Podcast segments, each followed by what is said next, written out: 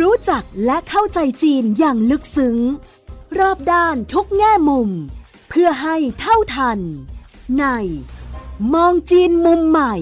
โดย โสพิษวังวิวัฒนา พบแขกรับเชิญ กูรูผู้รอบรู้เรื่องจีน ดรภัยจิต วิบูลธนสาร รองประธานและเลขาธิการหอการค้าไทยในจีน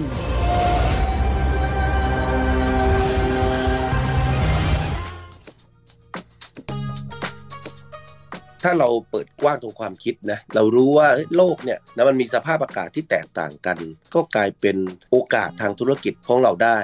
สินค้าเหล่านี้เนี่ยสำหรับผมเนี่ยนะมันไม่ได้ไฮเทคมาก ถึงขนาดว่าเราจะไม่สามารถผลิตได้อืมนะเราสามารถศึกษาเรียนรู้ แล้วเราก็อาจจะสร้างแบรนด์ดีๆนะแล้วก็เอากลับไปขายที่อื่นๆได้ด้วยเพราะบางทีเราก็อาจจะมีความได้เปรียบทางด้านโลจิสติกส์นะอย่างถ้าไปออสเตรเลียเราก็อาจจะใกล้ใกล้ออสเตรเลียกว่ามากกว่าที่จีนมา หรือจะไปยังซีกตะวันตกของเรานะทางไม่ว่าจะเป็น Middle East ไปทางยุโรปเนี่ยเราก็ใกล้เหมือนกันงั้นทำยังไงเราจะใช้จังหวะโอกาสมองสิ่งต่างๆ เหล่านี้ในมิติเชิงบวก เพื่อที่เราจะเอาประโยชน์นะจากวิกฤตใด ๆ ก็ตาม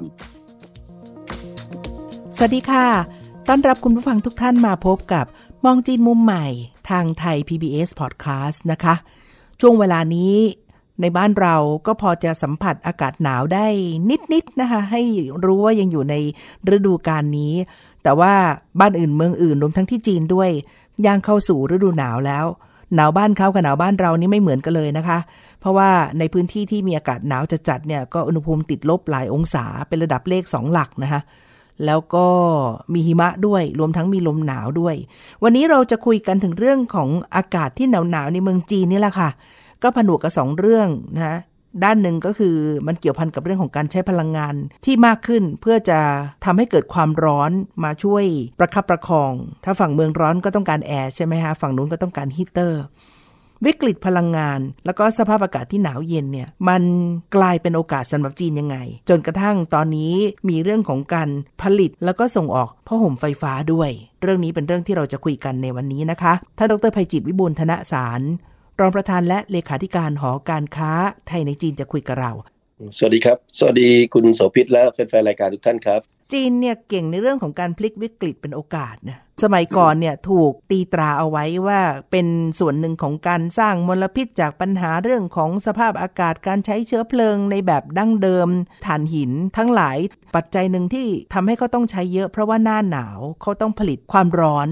ซึ่งก็เป็นเรื่องที่เป็นปัญหามายาวนานแต่ตอนนี้ ภาพมันก็กำลังจะเปลี่ยนไปอีกด้านหนึ่ง เพราะว่าจีนไปมุ่งใช้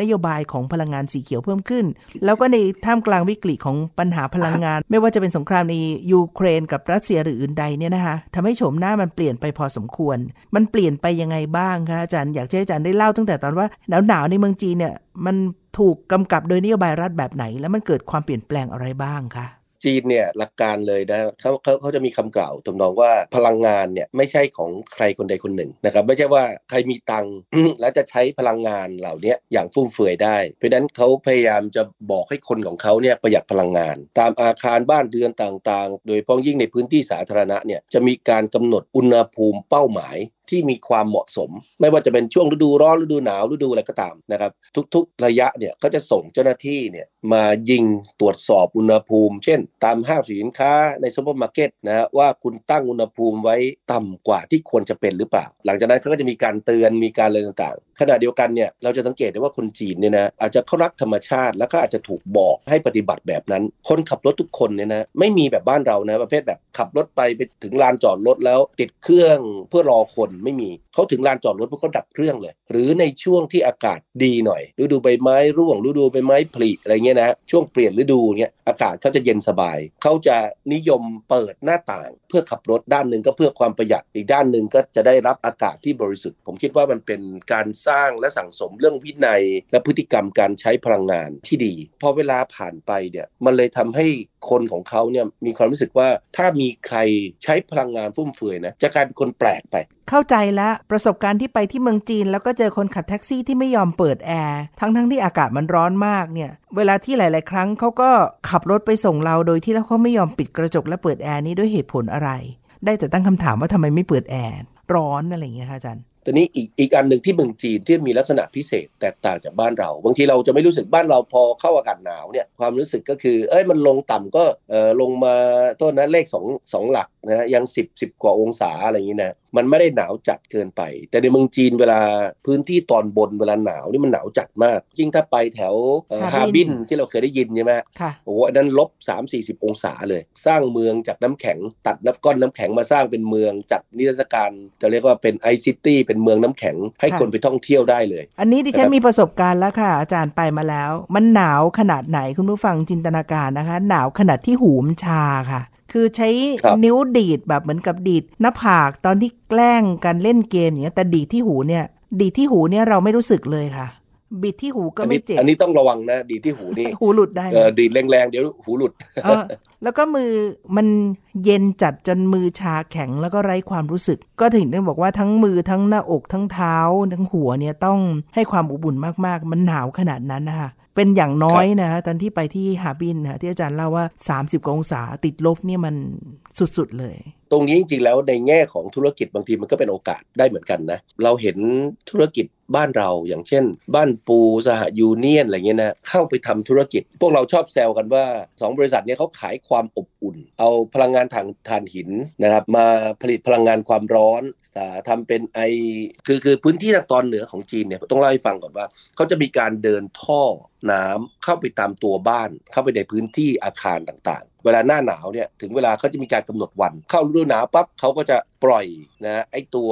ไอความร้อนเนี่ยเข้ามาตามท่อต่างๆ ก็ทำให้บ้านเนี่ยเย็นสบายเพราะจริงๆแล้วตอนช่วงฤดูหนาวเนี่ยคนที่อยู่พื้นที่ตอนบนนะ เวลาเข้ามาอยู่ในตัวอาคารนะเย็นสบายมากกว่าคนที่อยู่ทางตอนล่างซะด้วยซ้ำไป อันนี้ก็เป็นเป็นโอกาสทางธุรกิจ เพราะว่าบริษัทบ้านเราบางทีก็จะมีเทคโนโลยีในการขจัดเรื่องของอมลพิษจากการใช้พลังงานจากถ่านหินเนี่ยได้ดีนะก็เลยทำให้รัฐบาลจีนเนี่ยชอบนะเชื้อเชิญบริษัทไทยที่มีเทคโนโลยีดี ๆ เหล่านี้ไปลงทุนแล้วก็ขยายขยายงานขยายบริการสาธารณะให้กับผู้คนเขาก็เป็นธุรกิจอีกรูปแบบหนึ่งที่เกิดขึ้น หรือตอนหลังเนี่ยเขาบอกว่าเวลาหน้าหนาวเนี่ย เสื้อผ้านอกฤดูอะนะจะขายไม่ดี บางทีมันยังหนาวอยู่เนี่ยนะแต่คนเขาก็จะวางแผนแล้วก็จะซื้อเสื้อผ้าสำหรับฤดูการถัดไปใช่ไหมอ่าฤดูใบไม้ผลิฤดูร้อนอะไรต่างๆนะปรากฏว่าพวกนั้นน่ะจะขายไม่ดี เพราะในช่วงหน้าหนาวน่ะคนจะใส่เสื้อผ้าหลายชั้นอืมใช่ไหมฮะใช่ค่ะ แล้วคนก็เวลาเข้าไปตามห้างเนี่ย ก็ไม่อยากถอดเสื้อผ้าเพื่อลองเสื้อผ้านึกภาพไหมฮะสมัยก่อนเสื้อผ้าจะขายไม่ดี เสียเวลาเนี่ยเสียเวลาเปลี่ยนเสื้อผ้าด้วย แถมถ้าไม่ถอดเสื้อผ้าออก บางทีมันก็ไม่ฟิตไม่พอดีตัว อย่างที่ควรจะเป็นในช่วงที่พ้นฤดูหนาวไปแล้วนะคนก็เลยไม่ซื้อ แต่ปรากฏว่าด้วยเทคโนโลยียุคใหม่ฮะพอคนรู้ไซส์ตัวเองปั๊บเดี๋ยวนี้เนี่ยนะนะไปยืนหน้าจอแล้วกดปุ่มเอา แล้วเลือกเสื้อผ้า ตามไซส์ที่ตัวเองต้องการ ที่มันมาปรากฏอยู่บนตัวเราต้องบอกว่าบนจอภาพนะครับแล้วเราไม่ต้องไปเสียเวลาเปลี่ยนหลายชุดนะเราก็กดเอาเลย เราอยากได้ชุดไหนมาอยู่บนตัวเราเอออันนี้เหมาะไม่เหมาะจะเปลี่ยนเสื้อเปลี่ยนกางเกงจะใส่พร็อพอะไรเข้าไป จะเรียกว่าเป็นพัฒนาการด้านดิจิทัลที่เกิดขึ้นทำให้เกิดโอกาสทางธุรกิจใหม่ ๆ นะครับเพื่อแก้ปัญหาอุปสรรคแล้วก็พฤติกรรม นะของคนจีนที่อาจจะไม่อยากซื้อเสื้อผ้าหน้าหนาวอะไรเงี้ยแล้วช่วยได้ในแง่ของการช่วยกระตุ้นยอดขายให้เปลี่ยนไปจากสมัยเดิมที่ต้องถอด แล้วก็ลองของจริงไหมคะอาจารย์ใช่ครับ มันเป็นกิมมิคที่ทำอันแรกคือดึงคนเข้าร้านก่อนอ่าเพราะคนเนี่ยเพราะเป็นของใหม่ของเพราะเล่ฉะนนั้นคนใหม่อยากลองค่ะนะอันที่สองคือมันสะดวกประหยัดเวลานะ เรานึกทีเราเราเข้าไปห้องเปลี่ยนเสื้อผ้าเนี่ยบางทีเราหายไปเนี่ยเราเสื้อผ้าเข้าไปชุด 2 ชุดเนี่ยบางทีก็หายไปเป็น 10บสนาที คนจีนเนี่ยเวลาสำคัญมาก แล้วแล้วพอถอดออกมามันก็หนาวด้วยนะอืมเอ่ออุณหใช่ภูมิก็จะหนาวค่ะนะเขาก็ไม่อยากถอดอันนี้คือพฤติกรรมของผู้คนแล้วก็เป็นมาตรการที่น่าสนใจที่อาจารย์เล่าเมื่อสักครู่ค่ะว่าภาครัฐถึงขนาดส่งคนไปสุ่มตรวจเลยนะ ว่าตกลงอาคารนี้เนี่ยคือถ้าหน้าหนาวเปิดฮีตเตอร์สูงกว่าที่กำหนดไหมหรือว่าถ้าหน้าร้อนคือเปิดแอร์เย็นกว่าที่กำหนดไหม ถ้าเกิดเขาทำผิดกติกาคือเขาถูกลงโทษเหรอคะใช่ครับเขาจะมีเตือนก่อน เช่น ครั้งแรกอุณหภูมินั่นไปเขาก็จะบอกบอกว่าขอให้ปรับอุณหภูมิให้เป็นไปตามที่ที่กฎหมายกำหนด เตือนแล้วไม่ปฏิบัติตามเขาก็จะออกหนังสืออย่างเป็นทางการมา ไปอาจจะรุนแรงถึงขนาดปิดห้างสรรพสินค้าหรือสถานที่ต่างๆ เหล่านั้นได้เลยนะนะคือถ้าเตือนแล้วไม่ไม่ไม่ปฏิบัติตาม ก็เป็นการกระทำผิดกฎหมายที่ค่อนข้างรุนแรงค่ะเพราะจีนก็ถือว่าอย่างที่บอกอะเรื่องพลังงานเป็นเรื่องใหญ่มากค่ะนะที่เขาต้องดูแลผู้คนของเขาให้ให้เกิดความเหมาะสมครับ ทีนี้ตอนนี้แนวทางที่จีนเขาก็พยายามจะปรับโฉมตัวเอง ลดการใช้พลังงานเชื้อเพลิงลดการใช้พลังงานเชื้อเพลิงฟอสซิลอย่างเก่า มุ่งพลังงานสะอาดพลังงานสีเขียวเพิ่มมากขึ้น และแผนที่เขามีเป้าว่าจะลดพลังงานได้ประมาณสัก 10%ในอีกปี 2 ปีข้างหน้าด้วยเนี่ยค่ะ มันทำให้ลงไปสู่การกำหนดนโยบาย หรือการรณรงค์ให้คนจีนเนี่ยเปลี่ยนพฤติกรรมตัวเอง หรือจัดการยังไงกับความหนาวตามฤดูกาลนี้ได้บ้างคะเรื่องนี้น่าสนใจมาก การพยายามที่จะเปลี่ยนการใช้พลังงานจากระบบสันดาปแบบเดิมเนี่ยนะไปสู่แบบพลังงานสีเขียวเนี่ยจีนเนี่ยผมคิดว่าเขาตั้งโจทย์ไว้น่าสนใจมาก นะเขาบอกว่าเอ๊ะทำยังไงนะที่แหล่งพลังงานที่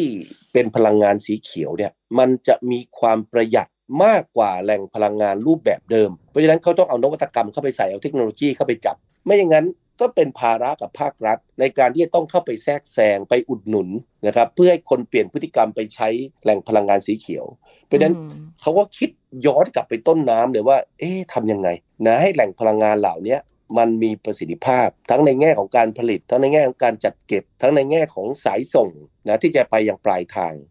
เพราะว่าเมืองจีนเนี่ยด้วยความที่เขาใหญ่เนี่ยคนเนี่ยจะกระจุกตัวอยู่ทางด้านซีกตะวันออกของจีนซึ่งเป็นส่วนใหญ่ อยู่ในเมือง ซึ่งเป็นส่วนใหญ่เป็นพื้นที่ราบซึ่งเป็นส่วนใหญ่ ในขณะที่ก็เป็นเรื่องแปลกนะไอ้แหล่งพลังงานสีเขียวเนี่ยมันมักจะอยู่ตามหุบเขาตามพื้นที่ทะเลทรายนะครับเพราะจีนมองว่าไอ้พวกนั้นมันใช้ประโยชน์ไม่ค่อยได้ เอาไปเพาะปลูกอาหารไม่คุ้มใช่ไหมเอามาผลิตพลังงานเพื่อเลี้ยงคน เขาก็เลยไปทำพวกกังหันลม ไปทำแผงโซลาเซลล์อะไรต่างๆนะเพื่อผลิตกระแสไฟฟ้า หรือแม้กระทั่งพลังงานน้ำ เทือกเขาหิมาลัยเนี่ยเทือกเขาที่สูงตั้งตั้งอยู่ตรงตูดไก่อะตรงก้นก้นไก่เนี่ยแล้วมันก็จะทอดไปเรื่อยๆ ทางตอนเหนือและซีกตะวันออก ซึ่งก็จะไปทางชิงไห่นะครับ ลงมาทางด้าน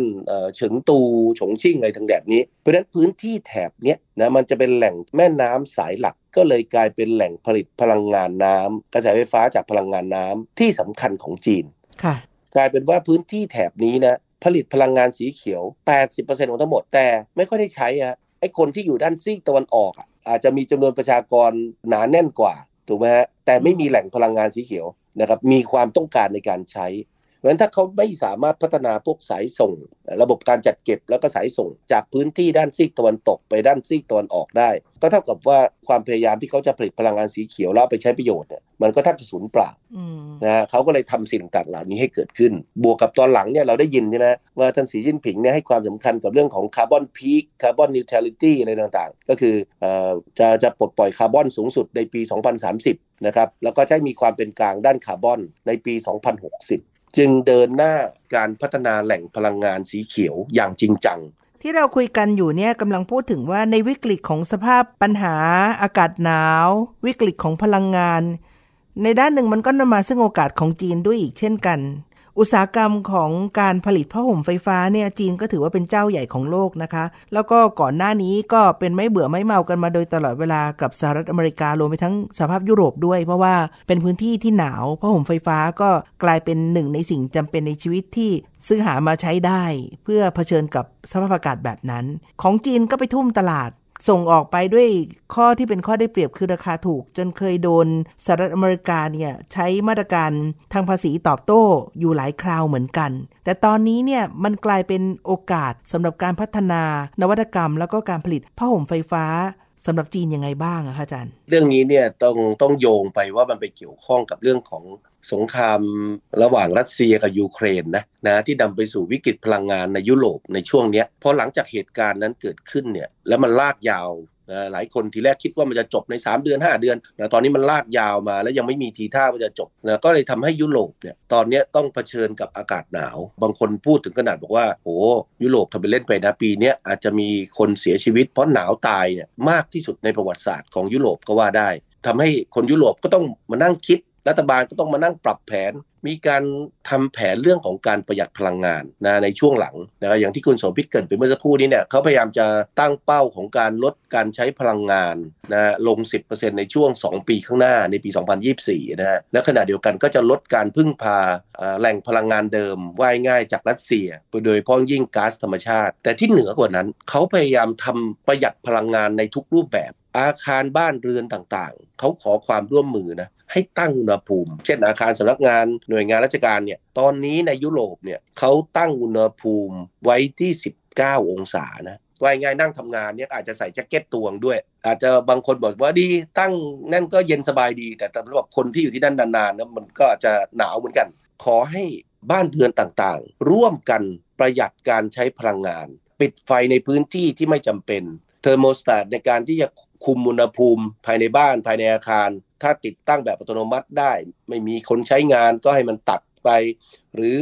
ตั้งไว้ในอุณหภูมิที่ที่ต่ำหน่อยไม่ให้มันสูง เพราะว่าตอนนี้อากาศมันหนาวใช่ไหมคนก็จะตั้งอุณหภูมิสูงนั้นเขาตั้งกันถึง 10 19 องศา ภาพชัดเจนมากขึ้นหลังจากที่ต้องบอกว่ามีการก่อวินาศกรรม 3 เดือนที่แล้ว ที่มี Nord Stream 1 Nord Stream 2ถูกระเบิดอะตรงนั้นเนี่ยทำให้ยุโรปรู้เลยว่า หนาวเนี่ยเขาขาดพลังงานแน่นอน เพราะว่าไม่ว่ารัสเซียจะเพิ่มกองเรือมากขนาดไหนก็ตาม จะไม่สามารถขนส่งนะน้ำมันดิบแล้วก็ก๊าซธรรมชาตินะมาให้ยุโรปได้มากเพียงพอต่อความต้องการ แถมตอนหลังยุโรปตอบโต้ซะด้วยซ้ำไป cap ราคาเพดานสูงสุด อย่างน้ำมันดิบไว้ที่ 60 เหรียญบาร์เรล ซึ่งก็เลยกลายเป็นว่าเหมือนกับยุโรปนะหลาย ๆ ประเทศจะไม่มีโอกาสได้ใช้น้ำมันของรัสเซียทำให้เกิดวิกฤตพลังงานที่นำไปสู่ความหนาวเย็นของผู้คน วันนี้คนก็บอกเฮ้ยฉันก็ต้องเอาตัวรอดดิถ้าอย่างนั้นปรากฏว่าผมถามพักพวกเพื่อนฝูงนะที่อยู่ในยุโรปบางคนเนี่ยช่วงฤดูร้อนที่ผ่านมาใช่ไหมครับเสาร์อาทิตย์เขาทำอะไรไหมเขาเดินเข้าป่าครับไปเก็บฟืนนะคนยุโรปเนี่ยไปเก็บฟืนในป่า แล้วเอามาตุนไว้ที่บ้าน เพื่อจะใช้ในช่วงหน้าหนาวค่ะไออุปกรณ์เครื่องใช้ไฟฟ้าที่สร้างความร้อนนะโดยเฉพาะยิ่งผ้าห่มไฟฟ้าเนี่ย ก็กลายเป็นสิ่งที่คนจีน เห็นว่าเป็นโอกาส โอ้โห ผลิตใหญ่ส่งออกเข้าไปสู่ยุโรปที่มีความต้องการเพิ่มขึ้นมาก ถ้าบ้านเปิดฮีเตอร์ทั้งบ้านเนี่ยมันใช้พลังงานเยอะถูกไหมแต่ถ้าเราใช้ผ้าห่มไฟฟ้าเนี่ยมันประหยัดมันอยู่เฉพาะตัวบุคคลแล้วมันเหมาะมากเลยสำหรับตอนนอน หรือมันอาจจะเอามาเสริมกัน นะคือเปิดฮีเตอร์ในระดับหนึ่งแล้ว มันยังหนาวอยู่ก็เอาผ้าห่มไฟฟ้ามาช่วย อันนี้ก็เลยส่งผลทำให้ความต้องการในการใช้เครื่องทำความร้อนไฟฟ้าต่างๆ เพิ่มสูงขึ้นมากเลย ในบางสินค้าในหลายประเทศนะเพิ่มสูงขึ้นเป็นเท่าตัวเลยคุณกำลังฟัง มองจีนมุมใหม่ ทางไทย PBS Podcast วิกฤตพลังงานในยุโรปเนี่ยมันขยายวงกว้างไปแล้วก็ส่งผลกระทบทางด้านเศรษฐกิจด้วย เพราะว่าราคาก๊าซธรรมชาติก็เพิ่มสูงขึ้นกว่าครึ่ง แล้วก็ยังไม่รู้ว่ามันจะไปมีจุดสิ้นสุดตรงไหนนะ ในขณะที่การพึ่งพาพลังงานเดิมจากยุโรปเนี่ยเดิมก็พึ่งรัสเซียถึงมากกว่า 55%ของทั้งหมด อย่างเช่นในเยอรมนีอย่างเงี้ยนะคะ ทีนี้พอมาผนวกกันปั๊บเนี่ย มันก็เคยเกิดปรากฏการณ์ทำนองนี้หลายครั้งแล้วว่าผ้าห่มไฟฟ้าของจีนส่งไปฝั่งของสหรัฐอเมริกาหรือยุโรป แล้วก็โดนกล่าวหาว่าทุ่มตลาดบ้าง กล่าวหาว่าไปดั้มราคาจนกระทั่งทำให้ผู้ประกอบการในประเทศนั้นๆเนี่ยแข่งขันไม่ได้ จนถูกตั้ง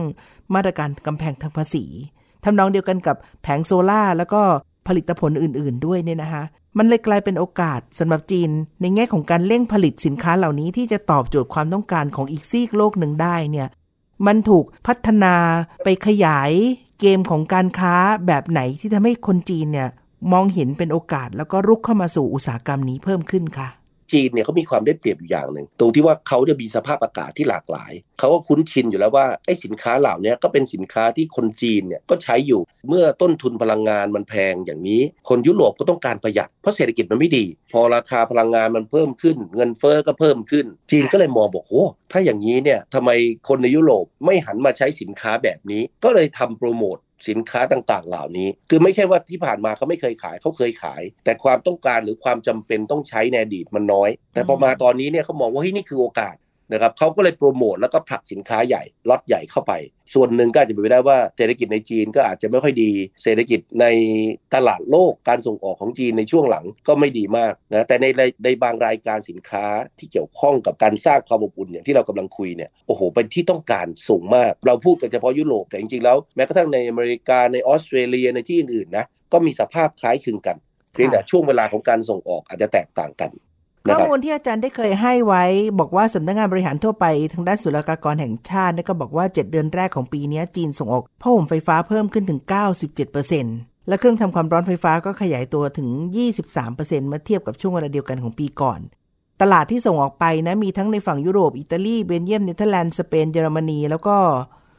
อันนี้คือฮีเตอร์ไฟฟ้าเนาะ ส่วนผ้าห่มไฟฟ้าเนี่ยส่งไปทางกรีซ อิตาลี โปแลนด์ เยอรมนี และเนเธอร์แลนด์ก็เรียกว่า double ขึ้นมาเป็นหลายเท่าเลยทีเดียว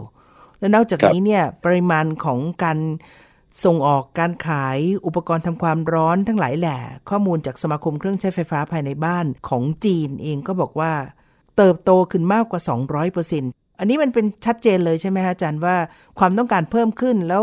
ยิ่งโลกของการค้าออนไลน์ คือสั่งออนไลน์ได้ทำให้การขนส่งง่ายขึ้นกว่าเดิมอีกมากด้วย ก็เลยเป็นโอกาสครั้งใหญ่ของจีนอีกรอบ เนี่ยตรงเนี้ยผมคิดว่าเป็นหัวใจอันหนึ่งนะคือถ้าเราสังเกตดูเนี่ยพอโลกออนไลน์มันมาเนี่ยผู้ประกอบการจีนเนี่ยเขาอ่านรู้เลยเขาบอกว่ามีคน search หาผ้าห่มไฟฟ้าฮีเตอร์ไฟฟ้าเยอะนะเพราะมันเพิ่มขึ้นกว่า 5 เท่านะคนที่เข้าไป search หาเนี่ยนะพอเขาไปรู้ตัวเลขเนี่ยเขาก็รู้แล้วว่าเฮ้ยความต้องการนะในการที่จะ ซื้อหาสินค้าเหล่านี้เพิ่มมากขึ้น เขาก็เร่งผลิต แล้วพอผลิตส่งเข้าไปก็ไปขายผ่านช่องทางต่างๆ เหล่านั้นนะเพราะว่าอาจจะเป็นความสะดวกด้วยซึ่งยิ่งหน้าหนาวจะเดินทางไม่สะดวกนะมีบริการจัดส่งเข้ามาเพราะฉะนั้นเมืองของจีนเนี่ยอย่างถ้าถ้าไปเมืองจีนตอนนี้เนี่ยก็จะมีเมืองชื่อเมืองซินเล่ออยู่ที่เหอเป่ยอันนั้นเนี่ยเขาจะถือเป็นเมืองผ้าห่มไฟฟ้าเลยนะ เข้าไปนี่โรงงาน4ี่ห้าสิบโรงงานอะในเมืองเมืองเล็ก ๆ เมืองหนึ่งเนี่ยผลิตตัวเลขประมาณสักสิบหกล้านชิ้นต่อปีอะนะผ้าห่มไฟฟ้านะทุก ๆ 10 ชิ้นเนี่ยมาจากเมืองเล็ก ๆ เมืองเนี้ยสี่ชิ้นคิดดูนะอันนี้ก็จะท้อนถึงความสามารถในด้านการผลิตของเมืองเหล่านี้ ก็ก็ทำให้เขาเนี่ยมีโอกาสที่จะสร้างเงินทำรายได้ แล้วเขาก็บอกนะบอกว่าเฮ้ยการที่คุณเปลี่ยนพฤติกรรมมา มาใช้นะผ้าห่มไฟฟ้าแบบเฉพาะตัวแบบนี้เนี่ยมันดีต่อสิ่งแวดล้อมนะ มันลดการปลดปล่อยคาร์บอนไดออกไซด์นะ ประหยัด เพราะนั้นตอบโจทย์หมดเลย ทั้งในเรื่องของส่วนตัวทั้งในเรื่องสิ่งแวดล้อม ก็เลยทำให้ชาวยุโรปเนี่ยสั่งซื้อแล้วก็ใช้ผมว่าไอ้นี่ก็จะกลายเป็นสินค้าประจำบ้านนะในฤดูหนาวของของชาวยุโรปในในในปีนี้ ค่ะ อาจารย์เล่าทำให้นึกถึงภาพเก่าค่ะ คุณผู้ฟังดิฉันเองก็มีประสบการณ์ ยังไม่ได้เป็นผ้าห่มไฟฟ้าหรอก แต่ว่ามันเป็นแค่อุปกรณ์ คล้ายๆ กับกระเป๋าน้ำร้อนนะคะแต่ทรงมันเป็นแผ่นบางๆ เป็นแผ่นเหมือนกับแผ่นรองนอนสี่เหลี่ยม ขนาดสักกระดาษ A3 นะคะคุณผู้ฟังแล้วมันเป็นมีวัตถุแม่เหล็กที่พอเราไปเสียบกับเสียบปลั๊กอะมันก็เพิ่มอุณหภูมิได้ เอาไว้สำหรับนักกายภาพหรือคนที่จะเอาไว้เพื่อวางรองนอนในจุดที่กล้ามเนื้อปวดมีปัญหา ดิฉันเองมีปัญหาปวดหลังตอนที่ไปอยู่จีนก็พกไอ้ตัวนี้ไปด้วย แต่ไม่เคยคิดเลยว่ามันมีผลพลอยได้ที่มันช่วยได้ดีมากเวลาหน้าหนาวเพราะว่าเปิดฮีเตอร์ก็ยังหนาวอยู่เนี่ย ก็เอาเจ้าตัวนี้ซุกเข้าไปใต้ผ้าห่มอะค่ะ มันทำให้นอนหลับสบายขึ้นได้จริง ๆ แล้วก็ฝ่าฟันอากาศหนาวหนักๆมาได้ ไม่สงสัยเลยอย่างที่อาจารย์บอกเมื่อสักครู่นะคะ ว่าพอจีนผลิตได้แล้วก็ได้ในราคาถูกเนี่ย มันจึงตอบโจทย์สำหรับผู้ที่ต้องการ และกลายเป็นโอกาสที่ลูกค้ารายใหญ่มาจาก ฝั่งของโลกตะวันตกก็ซื้อสินค้าเหล่านี้ได้ง่ายขึ้นด้วย ก็เลยทำให้ยอดเติบโตอย่างก้าวกระโดดค่ะ เออ ผมก็ใช้ของแบบนี้เหมือนกับคุณโสภิตเหมือนกันตอนอยู่เมืองจีน ที่ผมชอบอีกอันหนึ่งนะ เวลาเดินมาข้างนอกนะ มันจะมีไอ้คล้ายๆไอ้ไอ้ไอ้เครื่องทำความร้อนแบบนี้นะ แล้วมันก็สามารถเอามือซุกเข้าไปได้ เหมือนกับมันอยู่ในเสื้อเราเนี่ยแหละพอเรามือใส่เข้าไปเนี่ยนะมันก็จะอุ่นนะหรือบางทีเราเห็นพวกจักรยานไฟฟ้า เอ๊สมัยก่อนเราไปใหม่ๆแล้วทำไมมันจะต้องมีแบบคล้ายๆถุงมือเลยอะ เสียบเข้าไป โอ้พอเข้าหน้าหนาวเราถึงถึงบางอ้อว่าโอ้ถ้าไม่มีนั่นนะเขาขี่ไม่ไหวมือแข็งพอดี เราจะเห็นมีอุปกรณ์เล็กอุปกรณ์น้อยเนี่ยที่ผลิตมาจากฝั่งจีนเนี่ยค่อนข้างเยอะที่เป็นเครื่องช่วยในโอกาสต่างๆ ให้คุณผู้ฟังนึกภาพดิฉันก็เรียกชื่อมันไม่ค่อยถูกนะ แต่มันเหมือนกับเป็นผ้า เป็นผ้าที่เขาตัดเป็นทรงสี่เหลี่ยมผืนผ้า แล้วก็เป็นที่ที่ให้มือสอดได้ มีทั้งแบบคล้าย ๆ ถุงมือเนาะแล้วก็มีทั้งแบบที่เอาใส่ไว้ในตัว แล้วก็ซุกตรงมืออย่างที่อาจารย์ว่า ซึ่งถ้าเกิดว่าเป็นเสื้อของฝั่งฝรั่งฝั่งยุโรปเนี่ยก็จะเป็นเหมือนเสื้อมีฮูดแล้วก็มีกระเป๋าตรงพุง แล้วมือซุกใช่ไหมฮะ แต่ของจีนเนี่ยมันติดอุปกรณ์ที่ให้ความอบอุ่นด้วย มันอาจจะชาร์จแบตเตอรี่ พกพา แล้วก็ยังมีอุปกรณ์ที่เรียกว่าเป็นคล้ายๆ กับแผ่นทำความร้อนที่เอาไว้แปะกับตัว อันนั้นก็ช่วยได้นะ 24 ชั่วโมง 18 ชั่วโมงอะไรก็ว่ากันไป คือสิ่งเหล่านี้มันจำเป็นจริงๆสำหรับคนที่อยู่ในเมืองหนาว ที่จะช่วยทำให้ร่างกายฝ่าฟันความหนาวเย็นมากๆได้ ตัวนี้มันก็จะเป็นโอกาสสำหรับคนจีนกับโรงงานจีนเพิ่มขึ้นอีกเยอะเลย ถ้าเกิดว่าวิกฤตพลังงานหรือปัญหาของยูเครน และปัญหาพลังงานในยุโรปยังยังไม่ยอมจบง่าย ๆ แบบนั้นอีกไหมฮะอาจารย์ ใช่ครับ ผมคิดว่าจะมันมันจะไม่จบง่าย เพราะฉะนั้นถ้ามองลักษณะแบบนี้เนี่ย ในมิติเรื่องของโอกาสทางธุรกิจจากการส่งออกเครื่องไม้เครื่องมืออุปกรณ์ต่างๆเหล่านี้นะก็ยังจะมีมีอยู่มากในอนาคต เพราะว่ายุโรปต้องใช้เวลาอีกระยะหนึ่งในการที่จะแสวงหาแหล่งพลังงานใหม่ ที่ใช้มากเพียงพอ ผมเห็นภาพนะบางทีเด็กวัยรุ่นนะเดี๋ยวนี้ไปเที่ยวภูเขาตามหน้าหนาวอะไรเงี้นะเดี๋ยวนี้ก็หาซื้ออุปกรณ์ต่างๆ เหล่านี้ที่คุณโสภิตว่าไอ้ไอ้ไอ้แกจ็ตเหล่านี้นะเวลาไปเดินป่าเดินเขาด้วยเหมือนกันนะเออเราก็นึกไปถึงว่านี่คือโอกาสทางทางทางตลาด ผมเนี่ย เคยสงสัยมากเลยสมัยก่อน เอ๊ตอนเราดูหนังเนี่ยนะทำไมมันมีไอ้เครื่องพ่นไออะไอน้ำเนี่ยนะเอาไว้ทำไม พอเราไปอยู่เมืองจีนแล้วนึกขึ้นได้ โอ้ มันจำเป็นต้องใช้นะ เพราะเวลาหน้าหนาวเนี่ยอากาศมันแห้งมาก มันแห้งถึงขนาดว่าเปิดปิดประตูเนี่ยมัน spark มือหมด เราจะถูกไฟช็อตอ่อนๆ ซึ่งบางทีคนก็ก็ไม่อยากโดนเนาะเราหน้าหนาวเราจะเปิดปิดเราใช้หลังดัน หรือบางทีนะเราไปเปิดน้ำนะนะมันตามมาช็อตถึงถึงน้ำเลยนะ ที่เราเปิดเนี่ย แสดงว่าไฟฟ้าสถิตเนี่ยมันมันรุนแรงอะ่ะเพราะอากาศมันแห้งมากในช่วงฤดูหนาวทำถุงมือรูปแบบใหม่ลดไฟฟ้าสถิตทำอะไรก็กลายเป็นโอกาสทางธุรกิจเต็มไปหมดเลย เหนือไปกว่านั้น ผมคิดว่าคนใช้อันนี้เพื่อสร้างความชุ่มชื้นให้กับสภาพอากาศในห้อง ผิวหนังจะได้ไม่แห้ง จะได้จะได้สวยสดงดงาม อันนี้ก็เป็นเรื่องความสวยความงามควบคู่ไปด้วย จีนใช้ตัวนี้พลิกวิกฤตเป็นโอกาส แล้วก็มีเรื่องของธุรกิจหรือความเป็นไปได้ของการสร้างมูลค่าทางการตลาดเพิ่มขึ้นสำหรับไทยเราเอง ในการมองแง่มุมแบบนี้อาจารย์มีข้อสังเกตหรือคำแนะนำยังไงบ้างไหมคะสำหรับผู้ประกอบการไทยที่อาจจะพ่วงขบวนไปด้วย หรือพยายามจะหาโอกาสแบบอื่นจากวิกฤต ในบ้านเราที่มีอยู่หลายประเด็นด้วยเหมือนกันค่ะ ผมคิดว่าถ้าเราเปิดกว้างตรงความคิดนะเรารู้ว่าโลกเนี่ยนะมันมีสภาพอากาศที่แตกต่างกัน ก็กลายเป็นโอกาสทางธุรกิจของเราได้ หรือแม้กระทั่งภายใต้วิกฤตอะไรที่เกิดขึ้นบนโลกใบนี้เนี่ย มันก็อาจจะนำไปสู่โอกาสทางด้านธุรกิจสำหรับอะไรบางอย่างฤดูกาลที่แตกต่างกัน ประเทศที่อยู่เหนือเส้นศูนย์สูตร ใต้เส้นศูนย์สูตร ก็อาจจะมีสภาพอากาศที่ตรงกันข้าม และฤดูกาลก็จะเปลี่ยนสลับกันไปกันมาแบบนี้ดังนั้นโอกาสของการที่เราขยายงานขยายตลาดไปทำธุรกิจในหลาย ๆ ประเทศ ซึ่งอยู่เหนือเส้นศูนย์สูตร ใต้เส้นศูนย์สูตร อันนี้ก็จะเป็นการกระจายความเสี่ยง สินค้าเหล่านี้เนี่ยสำหรับผมเนี่ยนะมันไม่ได้ไฮเทคมาก ถึงขนาดว่าเราจะไม่สามารถผลิตได้นะเราสามารถศึกษาเรียนรู้ แล้วเราก็อาจจะสร้างแบรนด์ดีๆนะแล้วก็เอากลับไปขายที่อื่นๆได้ด้วย เพราะบางทีเราก็อาจจะมีความได้เปรียบทางด้านโลจิสติกส์นะอย่างถ้าไปออสเตรเลียเราก็อาจจะใกล้ออสเตรเลียมากกว่าที่จีนมา หรือจะไปยังซีกตะวันตกของเรานะทางไม่ว่าจะเป็น Middle East ไปทางยุโรปเนี่ยเราก็ใกล้เหมือนกันนั้นทำยังไงเราจะใช้จังหวะโอกาสมองสิ่งต่างๆ เหล่านี้ในมิติเชิงบวก เพื่อที่เราจะเอาประโยชน์นะจากวิกฤตใด ๆก็ตาม แล้วเราก็มาแปลงมองมุมมองใหม่ ให้กลายเป็นโอกาสทางธุรกิจนะไม่แน่นะต่อไปเราอาจจะมีเมืองฮีเตอร์ไฟฟ้าผ้าห่มไฟฟ้าอะไรก็ได้นะในในบ้านเรานะครับที่ที่จะสามารถผลิตแล้วก็ส่งออกไปขายในตลาดโลกคนเนี่ยยังจะต้องการอีกเยอะมากในอนาคต ยิ่งเราเห็นแหล่งพลังงาน มันมีต้นทุนที่ที่แพงขึ้นนะอันนี้ก็จะเป็นโจทย์ใหญ่นะสำหรับจะเรียกว่ามนุษยชาติในอนาคต อาจารย์ภัยจิตพูดทำให้ยืนยันได้ชัดเจนนะคะ ว่าในทุกวิกฤตนั้นมีโอกาสเสมอ เพียงแต่ว่าเราต้องมองให้รอบแล้วก็หามันให้เจอเท่านั้นเองค่ะ นี่ก็เป็นเรื่องที่เราคุยกันในวันนี้นะคะ กับเรื่องของโอกาสในวิกฤตจากปัญหาพลังงานของจีนที่ทำให้กลายเป็นการส่งเสริมอุตสาหกรรม การผลิต และส่งออกผ้าห่มไฟฟ้ารวมทั้งอุปกรณ์สร้างความอบอุ่นด้วย วันนี้เราสองคนค่ะ ท่านดรภัยจิตวิบูลธนสาร รองประธานและเลขาธิการหอการค้า ไทยในจีน และดิฉันโสภิตหม่อมมิวัฒนา ลาแล้วนะคะ สวัสดีค่ะ สวัสดีครับ ติดตามฟังรายการมองจีนมุมใหม่ ได้ทางเว็บไซต์และแอปพลิเคชันไทย PBS Podcast กดติดตามสื่อสังคมออนไลน์ ทั้ง Facebook Twitter Instagram และ YouTube ไทย PBS Podcast ไทย PBS Podcast View the world via the voice